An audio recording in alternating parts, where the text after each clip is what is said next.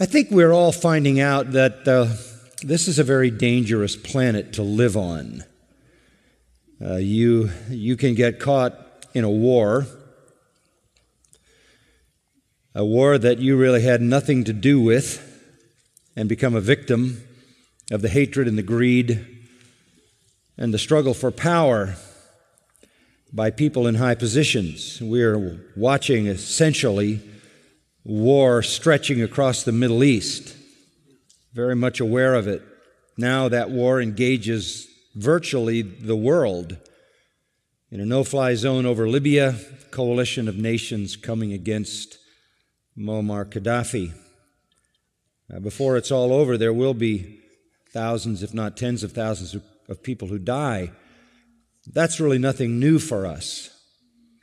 It's a dangerous world as well because you can be the victim of an earthquake or a tsunami. You can be the victim of a famine because you can't get to the food or the food can't get to you because of a natural disaster. You can be the victim of a fire or a flood, as we see repeated again and again throughout the world. In spite of the fact that living in this world has its bliss and its blessing, and in spite of the fact that our world, our planet, bears the marks of divine creation, and the benevolence of God is in the very fabric of life on this planet, in spite of the fact that riches are provided for us and provisions are provided for us. The backside of all those provisions uh, puts us in really imminent danger. We can be killed by disease. We can be poisoned in our food. We can be radiated to death. All of these things are the backside of the blessings. We create civilizations, we create crops, we create dams to dam up the water, we harness all the resources in the world, and yet we have to do everything we can to create the prevention of those very things destroying us. It is a very dangerous place to live. Disaster is all around us. War and death are ever present from a myriad of ways. This, by the way, is no surprise to anybody who understands the Bible. Human history is no surprise to God, and it is no surprise to our Lord Jesus. If you go to Mark chapter 13, we're going to find Jesus on the last day of his public ministry in Jerusalem, Wednesday of Passion Week. On Thursday, he will prepare to celebrate the Passover with his disciples. On Friday, he will be crucified. On Sunday, he will be raised from the dead. But here on this last day of public ministry, he has brought that public ministry to an end. And now, he is speaking to his disciples. As of verse 43 in chapter 12, he calls his disciples to him. And for the remainder of this day and the next day, he focuses on talking to them. In this portion that is recorded for us by Matthew in Matthew 24 and 25, and also by Luke, as we have recently seen in Luke 21, he gives a picture of history to come. This is prophetic. It is predictive. And it will be very familiar to you because this is exactly the way history has gone. Now, this will be a shock to the disciples. It will be the shock of all shocks to them, what our Lord says, because they are anticipating the kingdom. After all, the king has arrived. They are convinced Jesus is the Son of God, that he is the Messiah, and that he is the one who will establish his kingdom. They believe that they are about to experience the establishment of that glorious kingdom.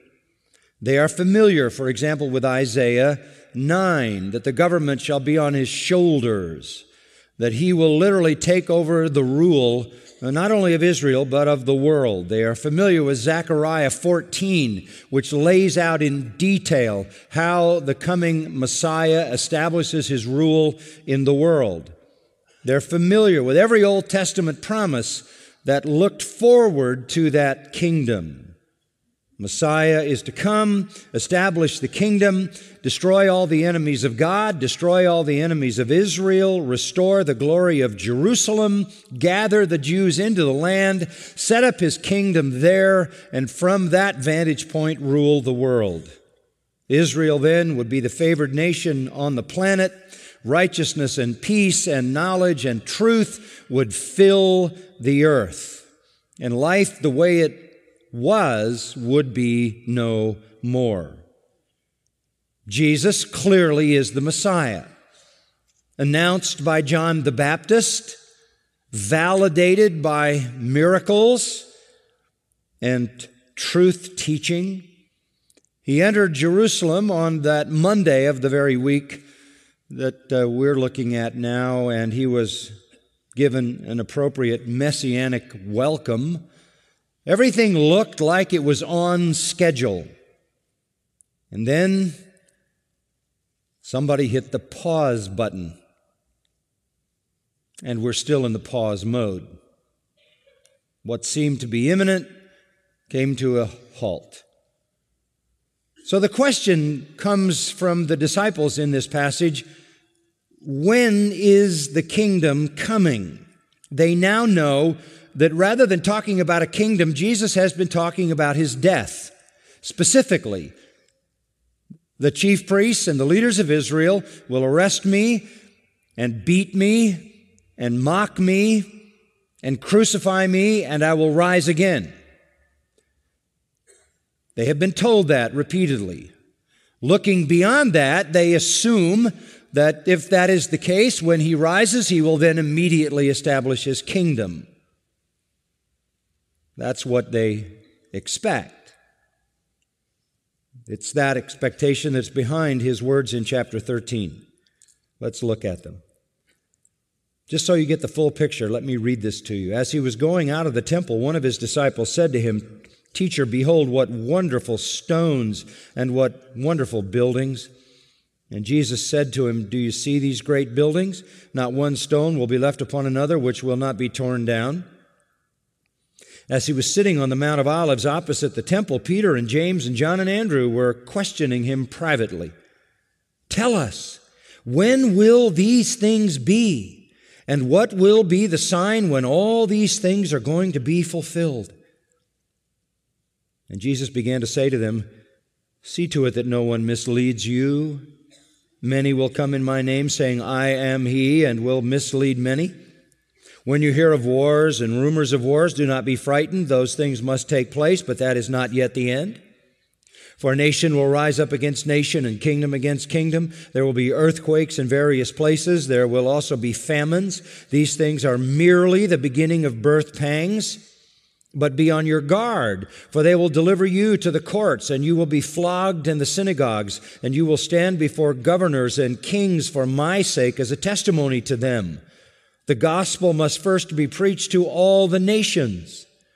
When they arrest you and hand you over, do not worry beforehand about what you are to say, but say whatever is given you in that hour, for it is not you who speak, but it is the Holy Spirit. Brother will betray brother to death, and a father his child, and children will rise up against parents and have them put to death. You will be hated by all because of my name but the one who endures to the end, he will be saved. But when you see the abomination of desolation standing where it should not be, let the reader understand, then those who are in Judea must flee to the mountains. The one who is on the housetop must not go down and go in to get anything out of his house, and the one who is in a field must not turn back to get his coat. But woe to those who are pregnant and to those who are nursing babies in those days but pray that it may not happen in winter. For those days will be a time of tribulation, such as has not occurred since the beginning of the creation, which God created until now and never will. Unless the Lord had shortened those days, no life would have been saved, but for the sake of the elect whom he chose, he shortened the days. And then if anyone says to you, Behold, here is the Christ, or Behold, he is there, do not believe him. For false Christs and false prophets will arise and will show signs and wonders in order to lead astray, if possible, the elect. But take heed, behold, I have told you everything in advance. But in those days after the tribulation, the sun will be darkened and the moon will not give its light and the stars will be falling from heaven, and the powers that are in the heavens will be shaken. Then they will see the Son of Man coming in clouds with great power and glory. And then he will send forth the angels and will gather together his elect from the four winds, from the farthest end of the earth to the farthest end of heaven. Now learn the parable from the fig tree. When its branch has already become tender and puts forth its leaves, you know that summer is near. Even so, you too, when you see these things happening, recognize that He is near right at the door. Truly, I say to you, this generation will not pass away until all these things take place. Heaven and earth will pass away, but my words will not pass away. But of that day or hour, no one knows, not even the angels in heaven, nor the Son, but the Father alone. Take heed, keep on the alert, for you do not know when the appointed time will come.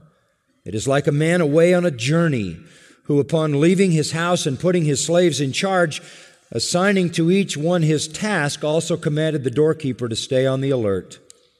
Therefore, be on the alert, for you do not know when the master of the house is coming, whether in the evening, at midnight, or when the rooster crows, or in the morning, in case he should come suddenly and find you asleep.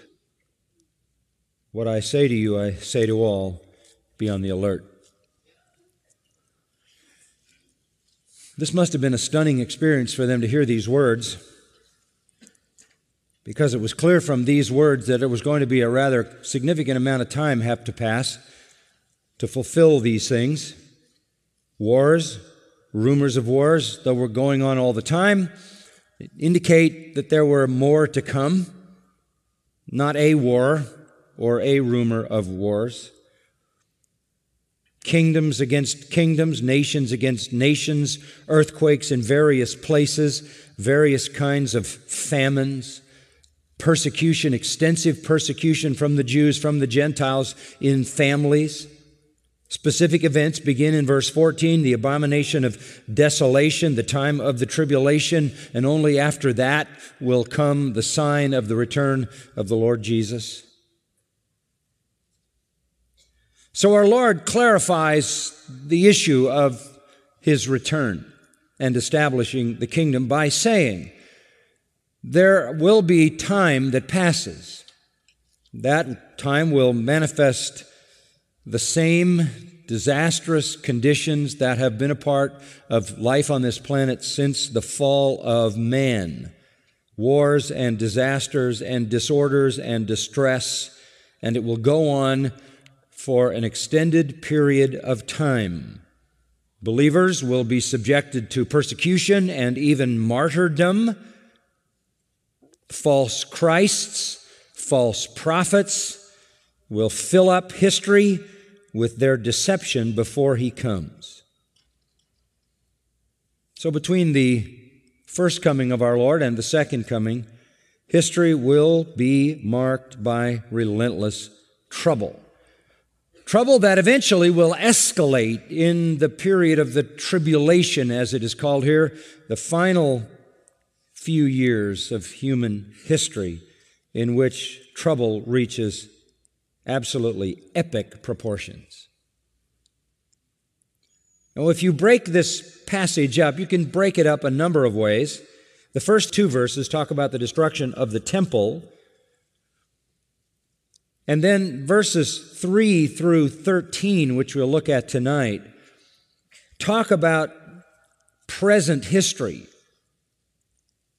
And then verses 14 to 23 talk about the future specific tribulation time.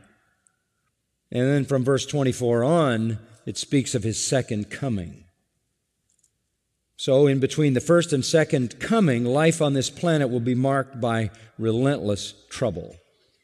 That general period of time and the trouble that will be part of that period of time is described in verses 5 to 13 in specific, and we'll see that in a moment. Let me just add a footnote here. This is another evidence of our Lord's deity because the things that he said would be true are in fact true. He predicted the destruction of the temple in verses 1 and 2, and it was destroyed in 70 AD. He predicted that not one stone would be on another, and that's exactly what happened in 70 AD, and it's never been rebuilt. He predicted the nature of life on a corrupt, cursed planet. And everything that he said is true. And if you want to get all that he said, you put Matthew and Mark and Luke's account together and you get the full picture of what life is like on this planet. All the things that he said would come to pass have come to pass, and they are very familiar to all of us. We conclude from that, and this is an important thing to hear the Bible always perfectly corresponds to reality. When the Bible says something will be a certain way, that is exactly how it will be. It will be what Scripture says it will be both in general terms as well as in absolutely specific terms. You have a specific event in 70 AD that fulfills the words of our Lord and fulfills what the scripture records. You have the very general description of time between the two comings of Christ that we obviously know is the way life really is. And in the future time of tribulation, the very specific things mentioned there concerning the abomination of desolation and the end of that period, the sign in the sky of the return of Jesus Christ, it'll all be exactly the way the scripture says it will be because any examination of history and comparing history with what scripture says always validates the scripture. Let me say it again. The Bible always perfectly corresponds to reality. Whatever the Bible says about creation is in accord with reality. Whatever it says about God is in accord with reality. Whatever it says about man is in accord with reality. Whatever it says about history is the way it really is. And it cannot be denied. Now, as we look at the verses, we'll, we'll start at verse 1 and go down to verse 13. I just want to pull out a few points. First of all, our Lord predicts destruction, verses 1 and 2. As he was going out of the temple, one of his disciples said to him, Teacher, behold, what wonderful stones and what wonderful buildings, commenting on the temple where Jesus had been teaching each day that week. And Jesus said to him, Do you see these great buildings? Not one stone will be left upon another which will not be torn down.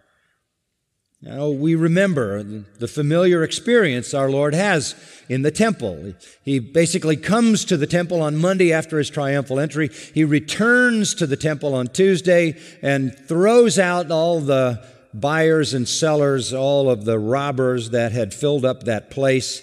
Then he comes back on Wednesday and occupies that temple for the full day on Wednesday. And for one day, in the midst of hundreds of years of history, that place is proclaiming the truth for a change because the truth himself is holding class in the temple. the end of the day, he leaves the temple, heading east because he was staying with his friends Mary, Martha, and Lazarus, who lived out the east side of the temple gate, the eastern gate, up over the tip of the Mount of Olives to the east, down into the little village of Bethany, a couple of miles away. So as they leave the temple at the end of the day in the dusk, headed for Bethany, one of the disciples looks, perhaps all of them were looking at the beauty and the wonder of this incredible temple. As I told you this morning, it was overlaid with gold. It was a massive building. It had been being built for literally decades. Uh, by the time it was destroyed, it had been under construction for 80 years. It was a massive monument to the architectural brilliance and genius of Herod, as well as to his desire to demonstrate how wealthy he was, coated with gold and covered with votive offerings of all kinds that demonstrated the rich gifts that had been given to add to the beauty of the building. In the morning, when you came over the top of the Mount of Olives, you couldn't even look at the building because the morning sun reflected off the gold would blind one. In the evening, its glory was only slightly diminished. Perhaps the most strikingly beautiful building in the ancient world. They're impressed. What wonderful stones and what a wonderful set of buildings. But Jesus responds by saying, Not one stone will be left upon another which will not be torn down. You know, the disciples are fully aware of the apostasy of the place. They're fully aware of the corruption because they know what Jesus has done in there twice, once in the beginning of his ministry and John 2, and once just Tuesday of this week, he did essentially the same thing. They are aware of the corruption of the religious system of Israel. They have been the enemies of Jesus through his whole ministry, and therefore they have been the enemies of his followers, his apostles, and his disciples. There's an interesting portion of Scripture in Luke 19 that maybe should be uh, noted at this juncture. Luke chapter 19 and verse 40, familiar. Jesus said, I tell you, if these become silent, and he's referring to people who were saying, Blessed is the King who comes in the name of the Lord, peace in heaven and glory in the highest. They were hailing Christ. Jesus responds because the Pharisees reacted. The Pharisees in the crowd said to him, Teacher, rebuke your disciples. They shouldn't be saying this. They shouldn't be hailing you as the king. But Jesus answered, I tell you, if these become silent, the stones will cry out in testimony to me. What stones? What stones? The next verse, when he approached Jerusalem, he saw the city and wept over it. Then he said in verse 43 The days will come upon you when your enemies will throw up a barricade against you and surround you and hem you in on every side, and they will level you to the ground and your children within you, and they will not leave in you one stone upon another because you didn't recognize the time of your visitation. And it's at that point that he entered the temple on that Tuesday to cleanse it. What stones would cry out in testimony to Jesus? I'll tell you, the stones that the temple used to be made of of. The stones that would cry out would be the stones lying in rubble left by the judgment of God. All that beauty that those men saw as they left was a symbol of corrupt, apostate religion. The house of Israel, Jesus said in Matthew 23, 38, and 39, is left desolate. The cup of God's fury is full. It's all coming down. And in 70 AD, that's exactly what happened. So the first thing he predicts is destruction, destruction of that temple. And as we all know, history records that's precisely what happened. At that moment, we come to verse 3. They're reaching now the Mount of Olives, and they sit there opposite the temple. As he was sitting on the Mount of Olives opposite the temple, they're still looking at that building. Our Lord is looking with a mixture of anger, holy anger, and sadness. Because you remember, I just read that he wept over the city of Jerusalem, that he said, How often I would have gathered you, but you would not. They have a perfect vantage point sitting on the Mount of Olives. If you're sitting on the Mount of Olives even today and you look directly west, you will see the temple wall, the temple ground. They would have seen the temple itself rising above that eastern wall. As they sit and look, having just heard from the lips of Christ that the whole thing is going to come down, their gaze must have been even intensified. Peter, James, John, and Andrew, kind of the inner circle. Peter, James, John, and Andrew, two sets of brothers who were part of the more intimate group that were around Jesus. They questioned him privately. And this is their question. Verse 4 Tell us, when will these things be? And what will be the sign when all these things are going to be fulfilled? They want to know when the end of apostate Judaism is coming, but they also want to know when the establishment of the divine messianic kingdom is coming. In fact, their question is bigger than the destruction of the temple because in Matthew 24 3, Matthew records that they asked about the coming of the end of the age the coming of the end of the age and the sign of the end of the age. And even the word coming means presence, parousia. When will there be divine presence? The end of this age, the end of this age, if you will, of apostasy and the fulfillment of all kingdom promise. How soon will it come? And they're still asking this question 40 days after the resurrection, because in Acts chapter 1, after 40 days of being instructed by Jesus, they still ask the question, Will you at this time restore the kingdom to Israel? They think maybe all it was going to be was 40 days of wars, rumors of wars, nation against nation, kingdom against kingdom, earthquakes, famines, etc., etc. But our Lord gives them in this passage of Scripture the full answer. In fact, this is the longest answer recorded in Scripture to any question asked of our Lord. And it's very important for us to understand the future. Now, just a note at the moment here our Lord is clearly pessimistic. There are people who think the world's going to get better. They have a label. They're called postmillennialists. That, view says that the world is going to get better and better and better and go right into the millennial kingdom. And Christ will come at the end of the millennial kingdom. The millennial kingdom will be the product of the efforts of the church and the redeemed in the world. They will produce a better world. They take over the institutions of man and they produce a better world. They produce the kingdom and they give it to Christ. Well, I'll promise you one thing Jesus was not a post millennialist he certainly didn't believe things were going to get better and better and better. This is a, a long, pessimistic look at history. He doesn't say when. In fact, he says no one knows, not even the Son of Man, only the Father. But he does define the nature of human experience while history waits for his return. While history is waiting for him to come back, there will be a barrage of false Christs, false messiahs, false teachers, false prophets, wars, disasters, persecution, all through human history, and getting worse and worse and worse. And at the end, the explosion of these kinds of things will reach epic proportions that are described in Revelation 6 through 19 in a seven year period called the time of tribulation. Even the latter half of that is a time of great tribulation, the last three and a half years being the worst of all.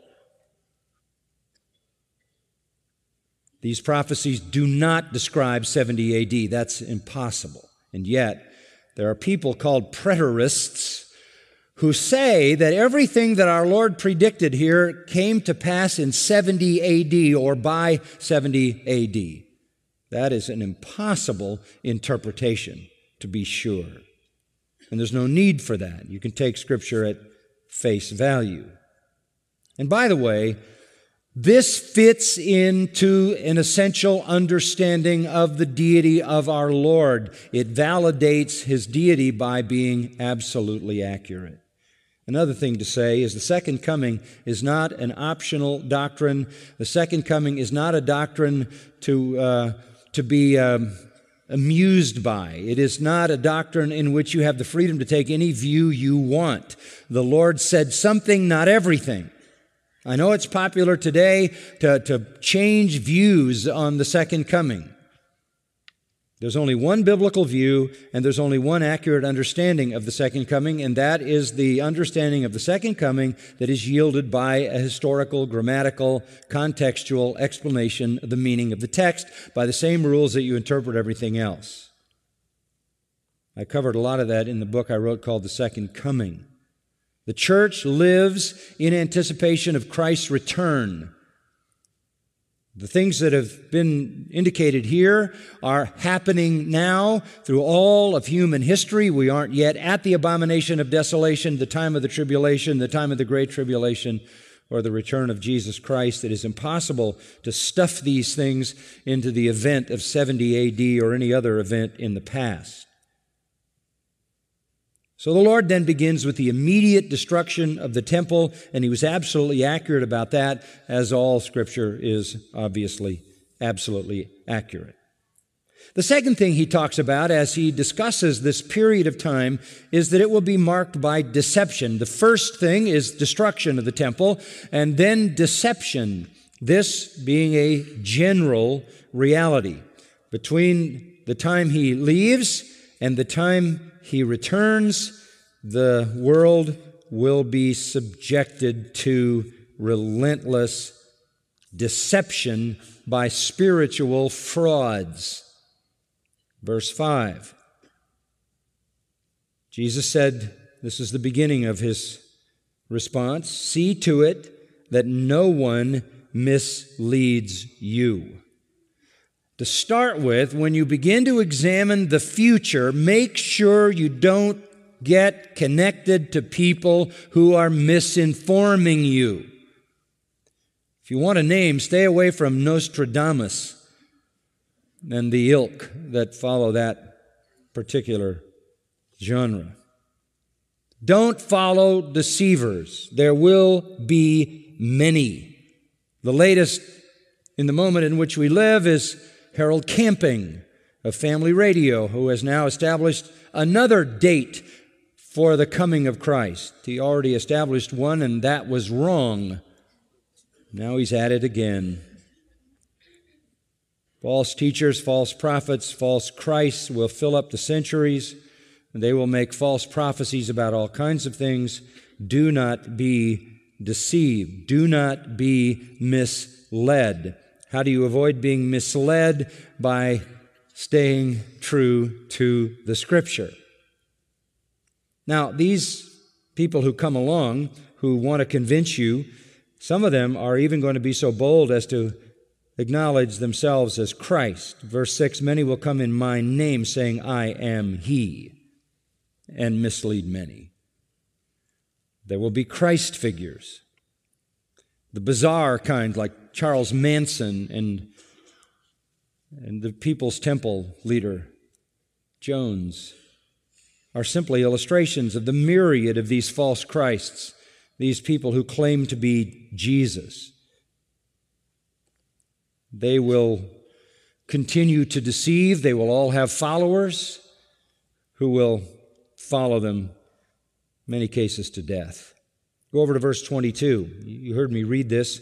False Christs, false prophets will arise, show signs and wonders in order to lead astray, if possible, the elect. They can't lead the elect astray, but they will lead those who are not true believers to follow them. I want to just talk about that for a moment in a way that perhaps will uh, be interesting to you. There always are false prophets, always false teachers. We know that. Always people who claim to be Jesus, claim to be Jesus Christ, some more notable than others. But as you get to the end of human history, and you get into the period of time called the tribulation, there is a specific fulfillment of this prophecy that I want you to understand. And it has to do with Islam. Most people think of Islam as an utterly distinct religion from Christianity, with no connection to Christianity.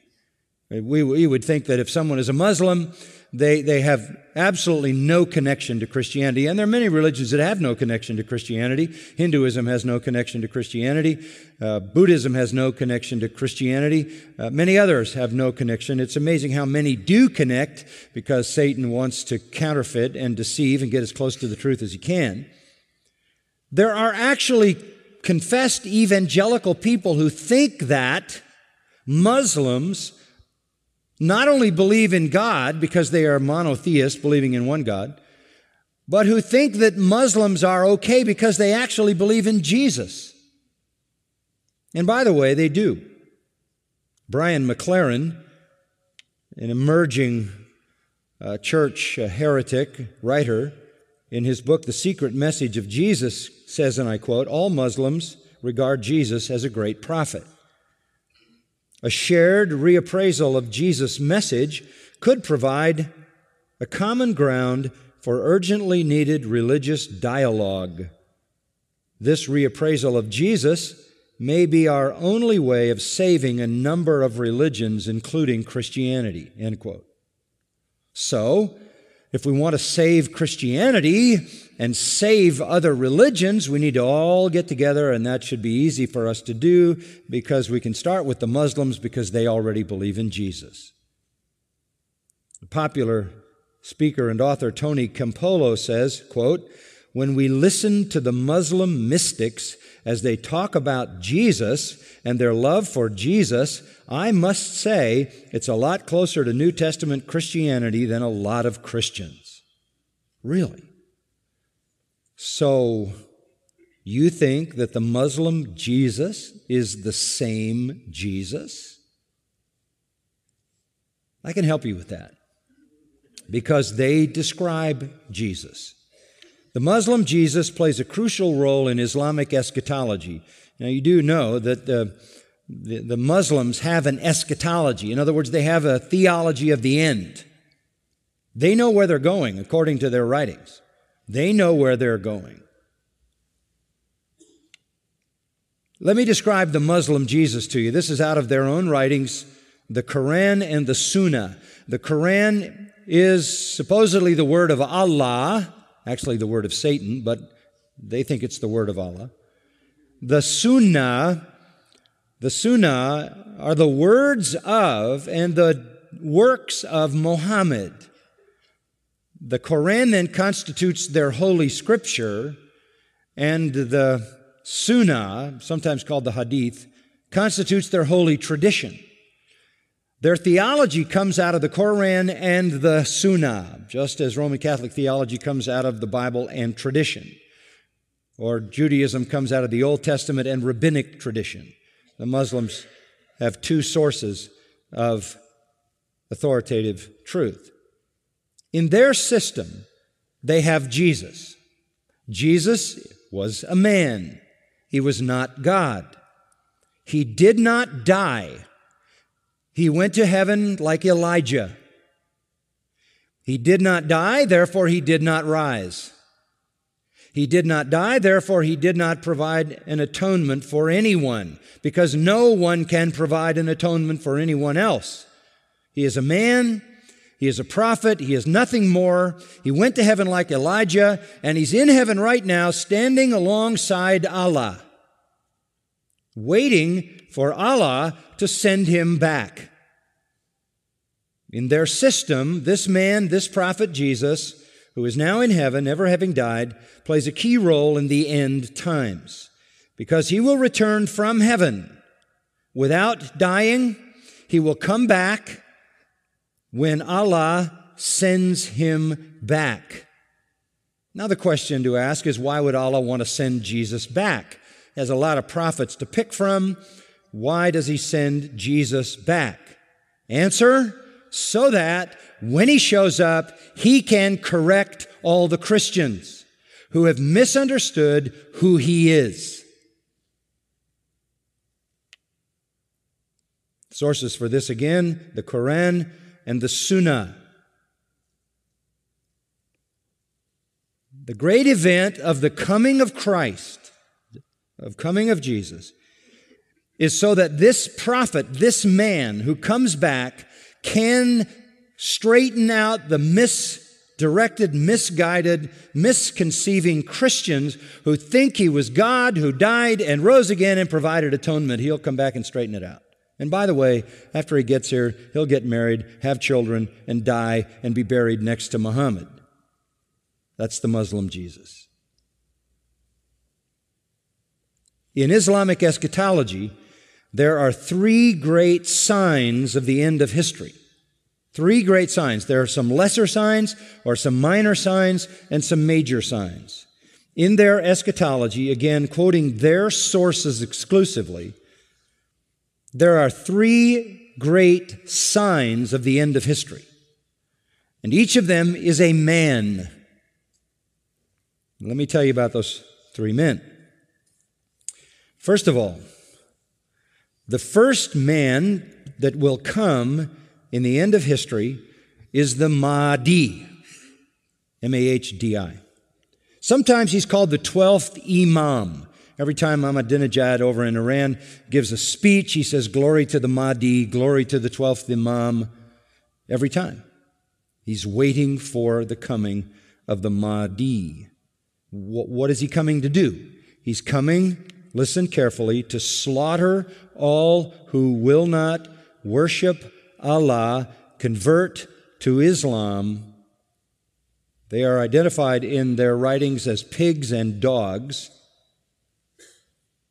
and to establish the everlasting, world dominating kingdom of Islam. That's what he will do. The Mahdi or the 12th Imam, that means the guided one, is the long awaited Savior. He is the establisher of the final caliphate. The world must follow him as he takes over, or he will destroy all enemies of Islam. He will come and he will carry on holy war, and either you convert or you're killed by the Mahdi. He will have an army. His army will be a massive army, and his army will go from nation to nation to punish the unbelievers. The holy writings of Islam say that this army will carry black flags. And on those black flags, there'll be one word, and that one word will be the word punishment. By the way, the Iranian army today carries black flags.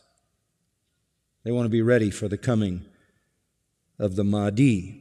He will lead the army of black flags first to Israel, slaughter all the Jews, and then he will establish his rule in Jerusalem on the Temple Mount. That's what their literature says. Slaughter the Jews, establish his rule on the Temple Mount. According to their holy writings, the Mahdi will bring rain and wind and crops and wealth and happiness so that all will love him and no one will speak of anyone but him. Their writings say the Mahdi will come and make at first a peace agreement with the Jews and the West for seven years.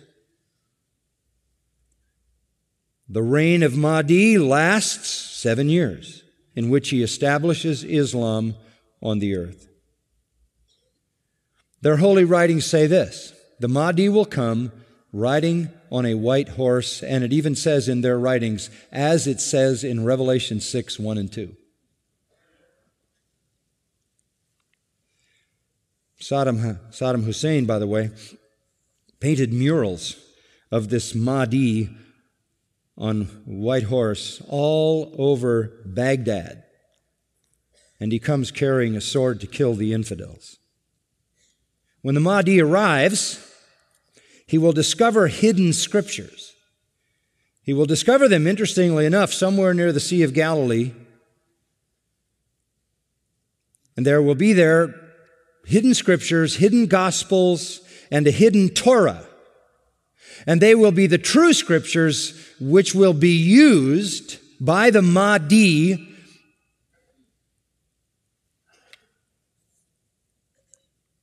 to show the Jews and the Christians they were wrong, that their scriptures were the false scriptures. Let me summarize. The Mahdi will be a messianic figure he will be a descendant of Muhammad. He will be an unparalleled, unequaled leader. He will come out of a crisis of turmoil. He will take control of the world.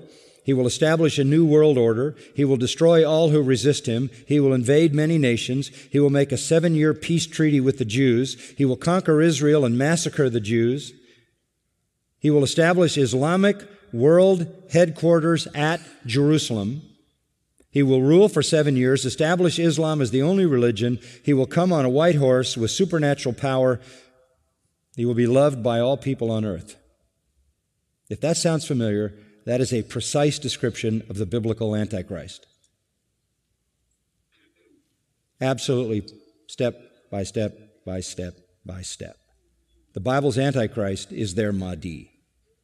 We know that the rider on the white horse in Revelation 6 is the Antichrist. They use that verse to describe their Mahdi.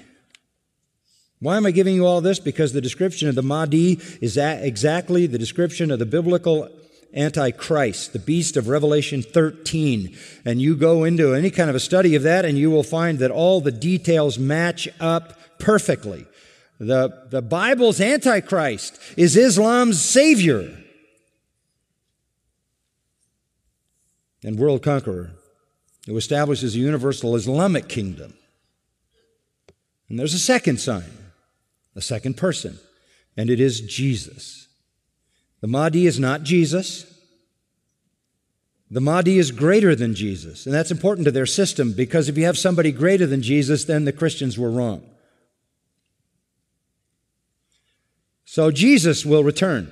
Yes, Muslims believe that Jesus will come again. They believe in the return of Jesus not the true Jesus. The Jesus of Islam, not God, didn't die, didn't rise, didn't provide a sacrifice for sin, but he does return. He's a prophet. And he comes back, and he has one purpose when he comes back, and that is to assist and aid the Mahdi. He returns, listen to this, as a radical Muslim. He comes back as a radical Muslim. He will arrive, by the way, at a minaret near Damascus. And he will come back holding the wings of two angels who flew him down to meet the gathering army of the Mahdi in the east, the army of the black flags. Jesus, when he comes back, will pray to the Mahdi, who is greater than he. He will acknowledge the Mahdi as his Lord. He will make a pilgrimage to Mecca. He will worship Allah, and thus he will lead all Christians who will follow him to reject their notion of Jesus and accept the real Jesus, who is nothing but a prophet and a man. He will establish worldwide Sharia law he will become the greatest Muslim evangelist, and he will be the final witness on the day of judgment against non Muslims. Christians everywhere will affirm that they were wrong, that the gospel is wrong, the New Testament is wrong. He didn't die. He didn't rise. He isn't God. He isn't the Son of God. He himself will come back and point out how wrong we've been. He will correct all misinterpretations and all misrepresentations. Let me quote what their literature says He will shatter crosses.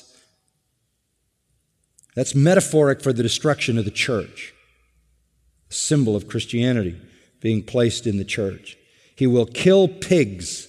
He will abolish the tax on non Muslims because there won't be any living non Muslims. Can't tax dead people. And then he will do one more thing he will kill the Islamic Antichrist. He will kill the Islamic Antichrist. Then he will die and be buried by Muhammad, but not until he has destroyed Christianity by revealing who he really is. Who is this? You compare what he does to the false prophet in the book of Revelation, chapter 13, 16, 19, 20 refer to the beasts coming out of the earth, the false prophet, who aids and abets the Antichrist. He is, as the Mahdi is the exact replica of the Antichrist, the Jesus prophet in Islam is the exact parallel to the false prophet who aids and abets the Antichrist. One of their writings says he espouses the cause of the Mahdi. He is the Mahdi's executioner. He is the Mahdi's enforcer. He is the Mahdi's prophet. And it is he who kills the Antichrist. That leads me to the third person. The Antichrist will show up. The Muslims call him Dajjal. He is the great deceiver. He comes to earth on a mule, and he's blind in one eye. He is an infidel. He is a false miracle worker, this Antichrist, this Islamic Antichrist. But you know who he claims to be? He claims to be Jesus, the Son of God. He claims to be deity. He will attempt to stop the Mahdi and the true Jesus, but the true Jesus will slaughter him. This is their view of the true Christ. Our Jesus is their Antichrist. Our Antichrist is their Redeemer. It is a satanic counterfeit that is in complete reverse. The army, this is a quote, the army of Satan will be led by a person who will claim to be Jesus Christ. There will be a great battle. The Muslim Jesus will fight the false Jesus and kill him and establish Islam forever. The truth is, the true Jesus will destroy the Antichrist and the false prophet and establish his kingdom forever. This is Satan's complete counterfeit. Muslim world domination. Now, somebody might say, well, you know, when you think about the future and what's going to happen in the world, don't we have a revived Roman Empire? Doesn't that mean the West? You remember that the image in Daniel 2 of the final world empire had two legs, and the Roman Empire had the West and the East. You know, of course, if you know history, that the western part of the Roman Empire basically dissolved, and the East survived for a thousand years or more. So that at the time of the New Testament, 60% of the Roman Empire was land that is now under Muslim control. At least 60%. The vast majority of the Roman Empire in New Testament times is today under Muslim control, and Islam is moving across the West rapidly in Europe, isn't it? When you have a picture in Ezekiel 38 you have a picture of the Antichrist, Gog, and you have the listing of eight nations that will be a coalition for the Antichrist. All eight of those are Muslim nations. All eight of them. And they ring the Mediterranean all the way to Libya. In Revelation 17, 9 to 11, it says there were six kingdoms and then a seventh, and finally an eighth. What is the seventh? Well, there's been discussion about that. It well could be the Ottoman Turk Empire, which lasted 500 years and didn't really fall till the modern era. Turkish Empire was the last caliphate, which ended in 1923, and they're waiting for the restoration when the Mahdi comes. So, right at the very end, somebody's going to say, I'm Jesus. Somebody else is going to say, I'm Jesus. Who are you going to believe? That's just one form of this deception that will show up at the end. And even now, it's deceiving people. There are a whole world of Muslims who, who, who think Jesus is someone he is not, and consequently reject the true Jesus. Do not be deceived. There's a world of Muslims deceived about the person of Jesus Christ. You cannot accommodate that by saying, Isn't it wonderful they love Jesus? They don't. Any other Jesus than the true Jesus is not Jesus. And if you worship any other than the true Jesus, you are cursed. So, destruction and deception. Maybe just a few minutes on disaster. Verses 7 and 8. This is so obvious. The third aspect of looking at the future when you hear of uh, wars and rumors of wars, do not be frightened. Those things must take place, but that is not yet the end. For nation will rise up against nation and kingdom against kingdom. This is human history. Wars, hot and cold wars between nations and kingdoms have been a reality through every year of history. And we're not getting any better. We're not really evolving too well, are we? Our Lord accurately foresaw the world would never know peace. Never. Never improve morally. Never improve socially. Never improve spiritually that it would rather devolve and devolve and devolve into worse and worse condition. By the way, as many as 95% of societies throughout history have engaged in war. It's ubiquitous. And as technology increases, so does killing power. And it's amazing to read the theories of why people make war. I won't explain them. I'll, I'll, just list a few of them that I found. There's the Marxist theory, which has to do with economic inequality. There's the evolutionary theory, which has to do with the survival of the fittest. There's behavioral theory, that there are some people who have an inherent violent bend. There's the demographic theory, the Malthusian theory. It's called of expanding population that leads to conflict. There's the rationalistic theory, uh, having to do with information asymmetry. Some people just don't have enough information. And then there's the political science theory, a quest for security, and on and on and on and on. And we know that James says you war because you lust and because you hate. Uh, since 1985 up until recently, almost a half a million people have died every year in war.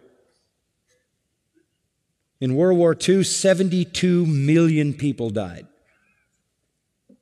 In 755, let's go back to 755 to 763, a period of time, in Great War in China, 36 million people died.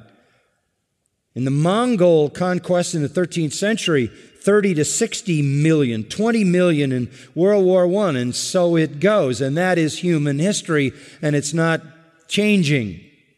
It will escalate. Wait till you get to Revelation 6, 9, 16. And you see the wars at the end. Massive death will take place. Massive death. And not only war in this category of disasters, there will be earthquakes in various places. There will also be famines. Luke's count says great earthquakes, seismoi megaloi, megaquakes, like the nine point quake 80 miles off the shore of Japan. Through history, millions and millions, countless millions have died in earthquakes. I read uh, this week that there are one half million earthquakes a year, every year. You are on a shaky place. 100,000 of them are felt, but half a million register on Richter scales. Luke 21 also adds there will be plagues, terrors, and great signs from heaven. You want plagues? How about the Black Death? 1300s in Europe, carried by rats, killed 60% of the population of Europe, in excess of 100 million people. How about 40 million plus in the great influenza of the early 20th century? Great signs from heaven terrors, fires, diseases, heat, cold, floods, hurricanes, tornadoes, drought. It's a dangerous place. And the worst is yet to come. Revelation 6 and Revelation 8. Our Lord says those things in verse 7 must take place, but that's not yet the end. It's the nature of living in a cursed planet. It's not yet the end. In fact, if you will look at the end of verse 8, it says they're merely the beginning of birth pangs. That's an analogy to a woman's contractions. They are uh, separated, they are mild, and they intensify and intensify and intensify to a great degree just before birth. What we're seeing in human history is just the beginning, is just the mild contractions. Wait till you see what's going to happen just before the very end.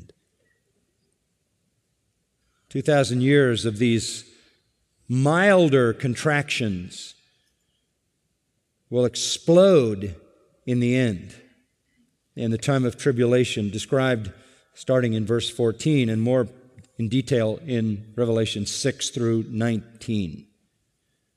Amazing predictions by our Lord destruction, deception, disaster. A fourth, distress.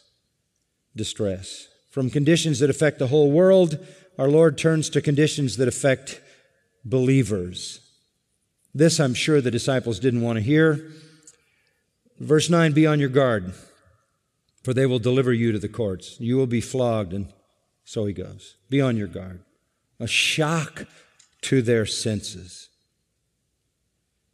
It's not going to get better, it's going to get worse. This isn't what they expected with the arrival of Messiah. It's not what they wanted. Persecution, distress to the believers? Well, that's not new. He told them this was going to happen back in chapter 10. I send you out as sheep in the midst of wolves. Be shrewd as serpents, and as doves, but beware of men. They will hand you over to the courts, scourge you in the synagogues. That was way back at the beginning of their time as disciples. But I think they probably thought, oh, well, we've already suffered that. Yeah, we've already faced the hostility of the Jews. We've already seen their hatred and animosity, even though there is no record in the uh, ministry of Jesus that they were ever hauled into court and scourged and flogged. Maybe they thought that was metaphoric talk and that was all past. Not so. The next night, Thursday night, when they gather in the upper room, our Lord is going to tell them for sure, in case they were wondering, that this is definitely still future. If the world hates you, John 15, 18, you know it hated me before you. A slave is not greater than his master. If they persecuted me, they will also persecute you. And then he says, in chapter 16, verse 2. This is in, on Thursday evening in the upper room. They'll make outcasts from the synagogues of you. They will kill you thinking they are offering service to God.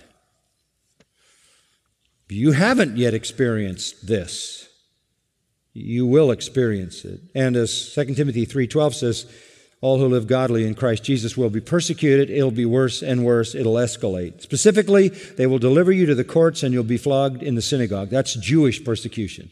The courts of, of uh, Israel were in synagogues.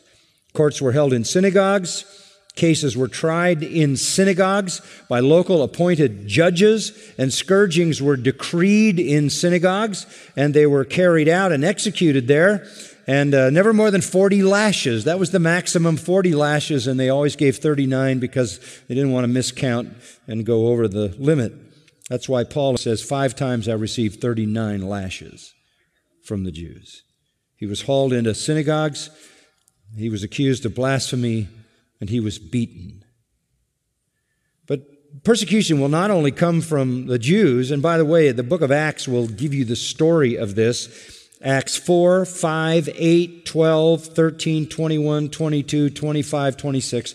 You'll have in all those chapters in the book of Acts the record of Jewish persecution. But it won't only be Jewish persecution. He tells them, go back to Mark, it'll be Gentile persecution. In the middle of verse 9, you will stand before governors and kings for my sake as a testimony to them. Acts records that as well. Gentile persecution in chapter 16, 17, 18, 21, 24, 25, and 26 as well. So it'll come at you from the Jews, it'll come at you from the Gentiles. By the way, when you get to Revelation 6, 7, 13, 17, 18, you see the worst persecution just before the Lord comes. The big picture is false religion has massacred Christians and it's doing it right now as we speak in this modern world. Why do they do this? They do this because they hate Christ. That's why they do it. They resent Christ. They do it for my sake, verse 9. For my sake, because of me. As Paul said, I bear in my body the marks of Christ. Or as he said to the uh, Colossians, I fill up in my flesh the sufferings of Christ. It's a serious thing. They're thinking the kingdom, and he's telling them, it's not what you think. It's not what you think. But in the midst of all of it, this is so wonderful. In the midst of all of it, you will give a testimony to them. Because all that persecution will not break your faith. All that suffering will not cause you deny to deny your Christ. In the midst of all that suffering, grace will abound to you.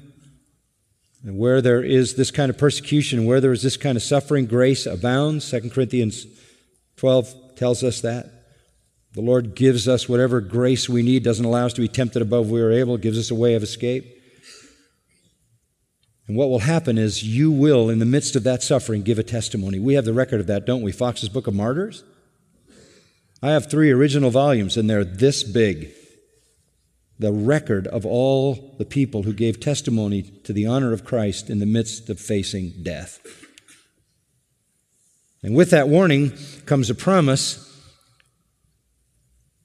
the gospel must first be preached to all the nations. In spite of the hatred, the gospel is going to go to the ends of the world. They will not stamp it out. Fact, we always say the blood of the martyrs becomes the seed of the church. In Acts 1.8, he said, Go into all the world, preach the gospel. Uh, Jerusalem, Judea, Samaria, the ends of the earth, be my witnesses. We are 2,000 years after that, and the gospel has, for all intents and purposes, covered the world, hasn't it? It's covered the world. 2,000 years later, it has spread to the ends of the globe. Just what Jesus said. You can't kill it. Just imagine this. He's sitting there with these 12 men, one of whom was going to betray him in a few hours. That little group of nobodies. And Jesus says, From you, the gospel will cover the globe.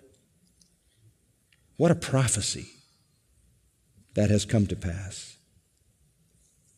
Matthew 24 14 then adds, Then shall the end come. Persecution, yes.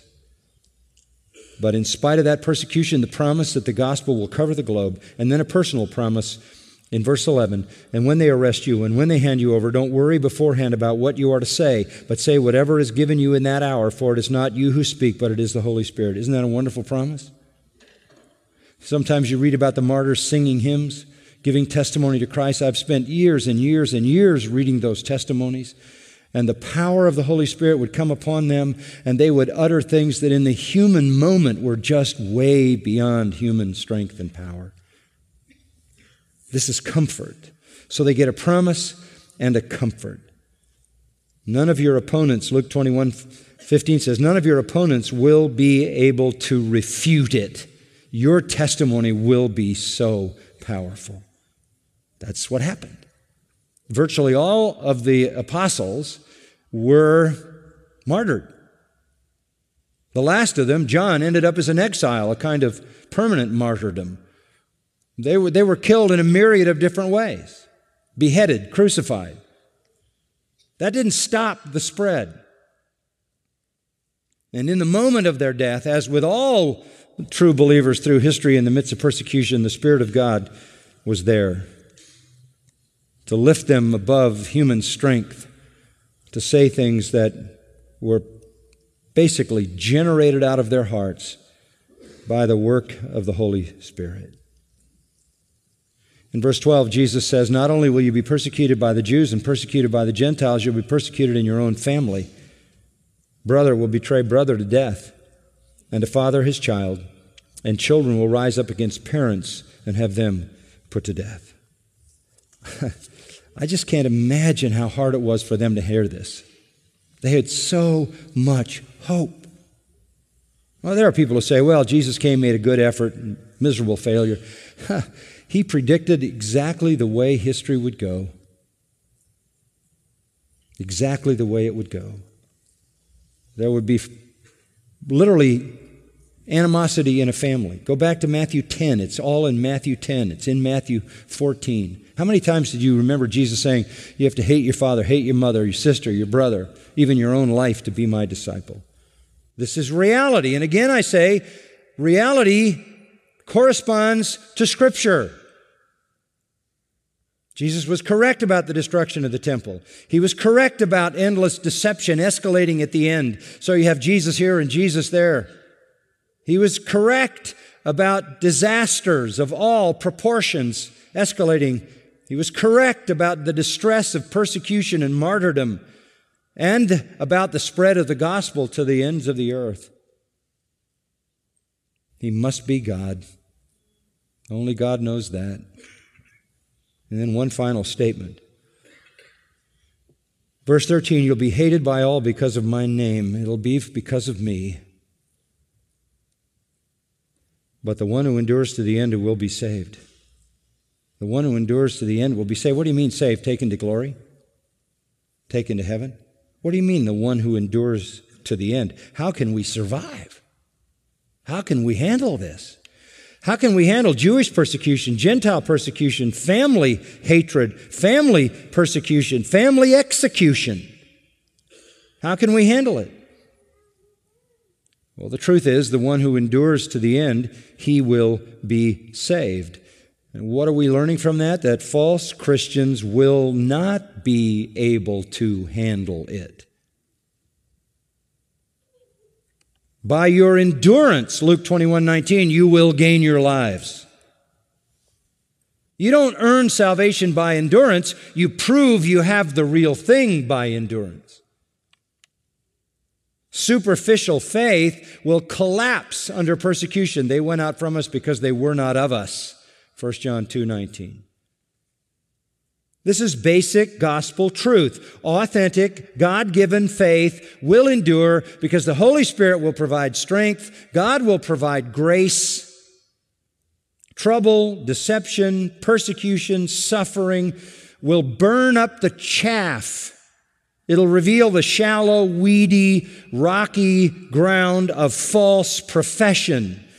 And under these kinds of pressures, superficial interest in Christ will have no endurance.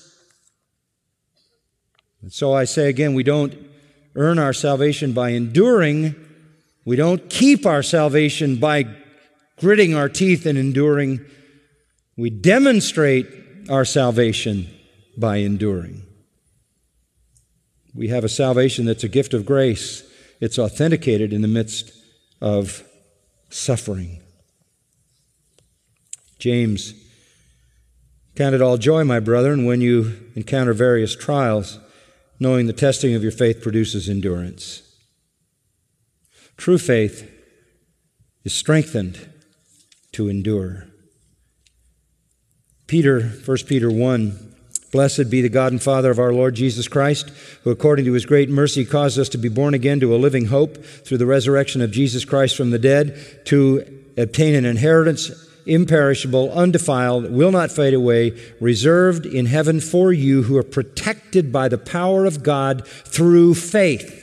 For a salvation ready to be revealed in the last time, then this, in this you greatly rejoice, even though now, for a little while, if necessary, you have been distressed by various trials, so that the proof of your faith, being more precious than gold which is perishable, even though tested by fire, may be found to result in praise and glory and honor at the revelation of Jesus Christ. The testing of your faith produces endurance. The testing of your faith proves to you that it's the real thing. So our Lord gives warning, promise, comfort, and even heavenly hope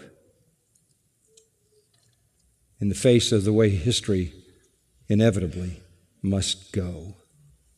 That covers all of history until the time of the tribulation triggered by the event of verse 14, which we'll look at next Sunday. Father, we thank you for the wonderful time we've had tonight in your word. It stretches us, it expands our understanding and our thinking, it challenges us, it draws us into your word to know more and to understand more. How we hunger to know that we might know you and that we might understand the world the way the world really is. Thank you for the reality of your word, the truthfulness of your word that gives us an accurate understanding of everything that's going on around us. It is a dangerous place to live, even though there are marks of your benevolence and your common grace all around us. It is a dangerous place to live. And we need to be sure that we have been rescued from that danger ultimately by faith in the Lord Jesus Christ. Whatever might come, be it war or earthquake or famine or fire or flood or persecution or whatever may come, we know that we who have that faith, which is a gift from you, the real thing, will endure to the end and enter into your glory. That ultimate promise secures us in the midst of everything. We thank you for that. As a gift of grace, we acknowledge that we cannot earn it. We can do nothing to keep it. It is you who grant it and you who sustain it. We thank you for that. May we be faithful to so live that we would bring honor and make a testimony such as the martyrs through history have made to your glory in the face of every difficulty. Be honored in every life, we pray. These things we ask for the glory of our Savior. Amen.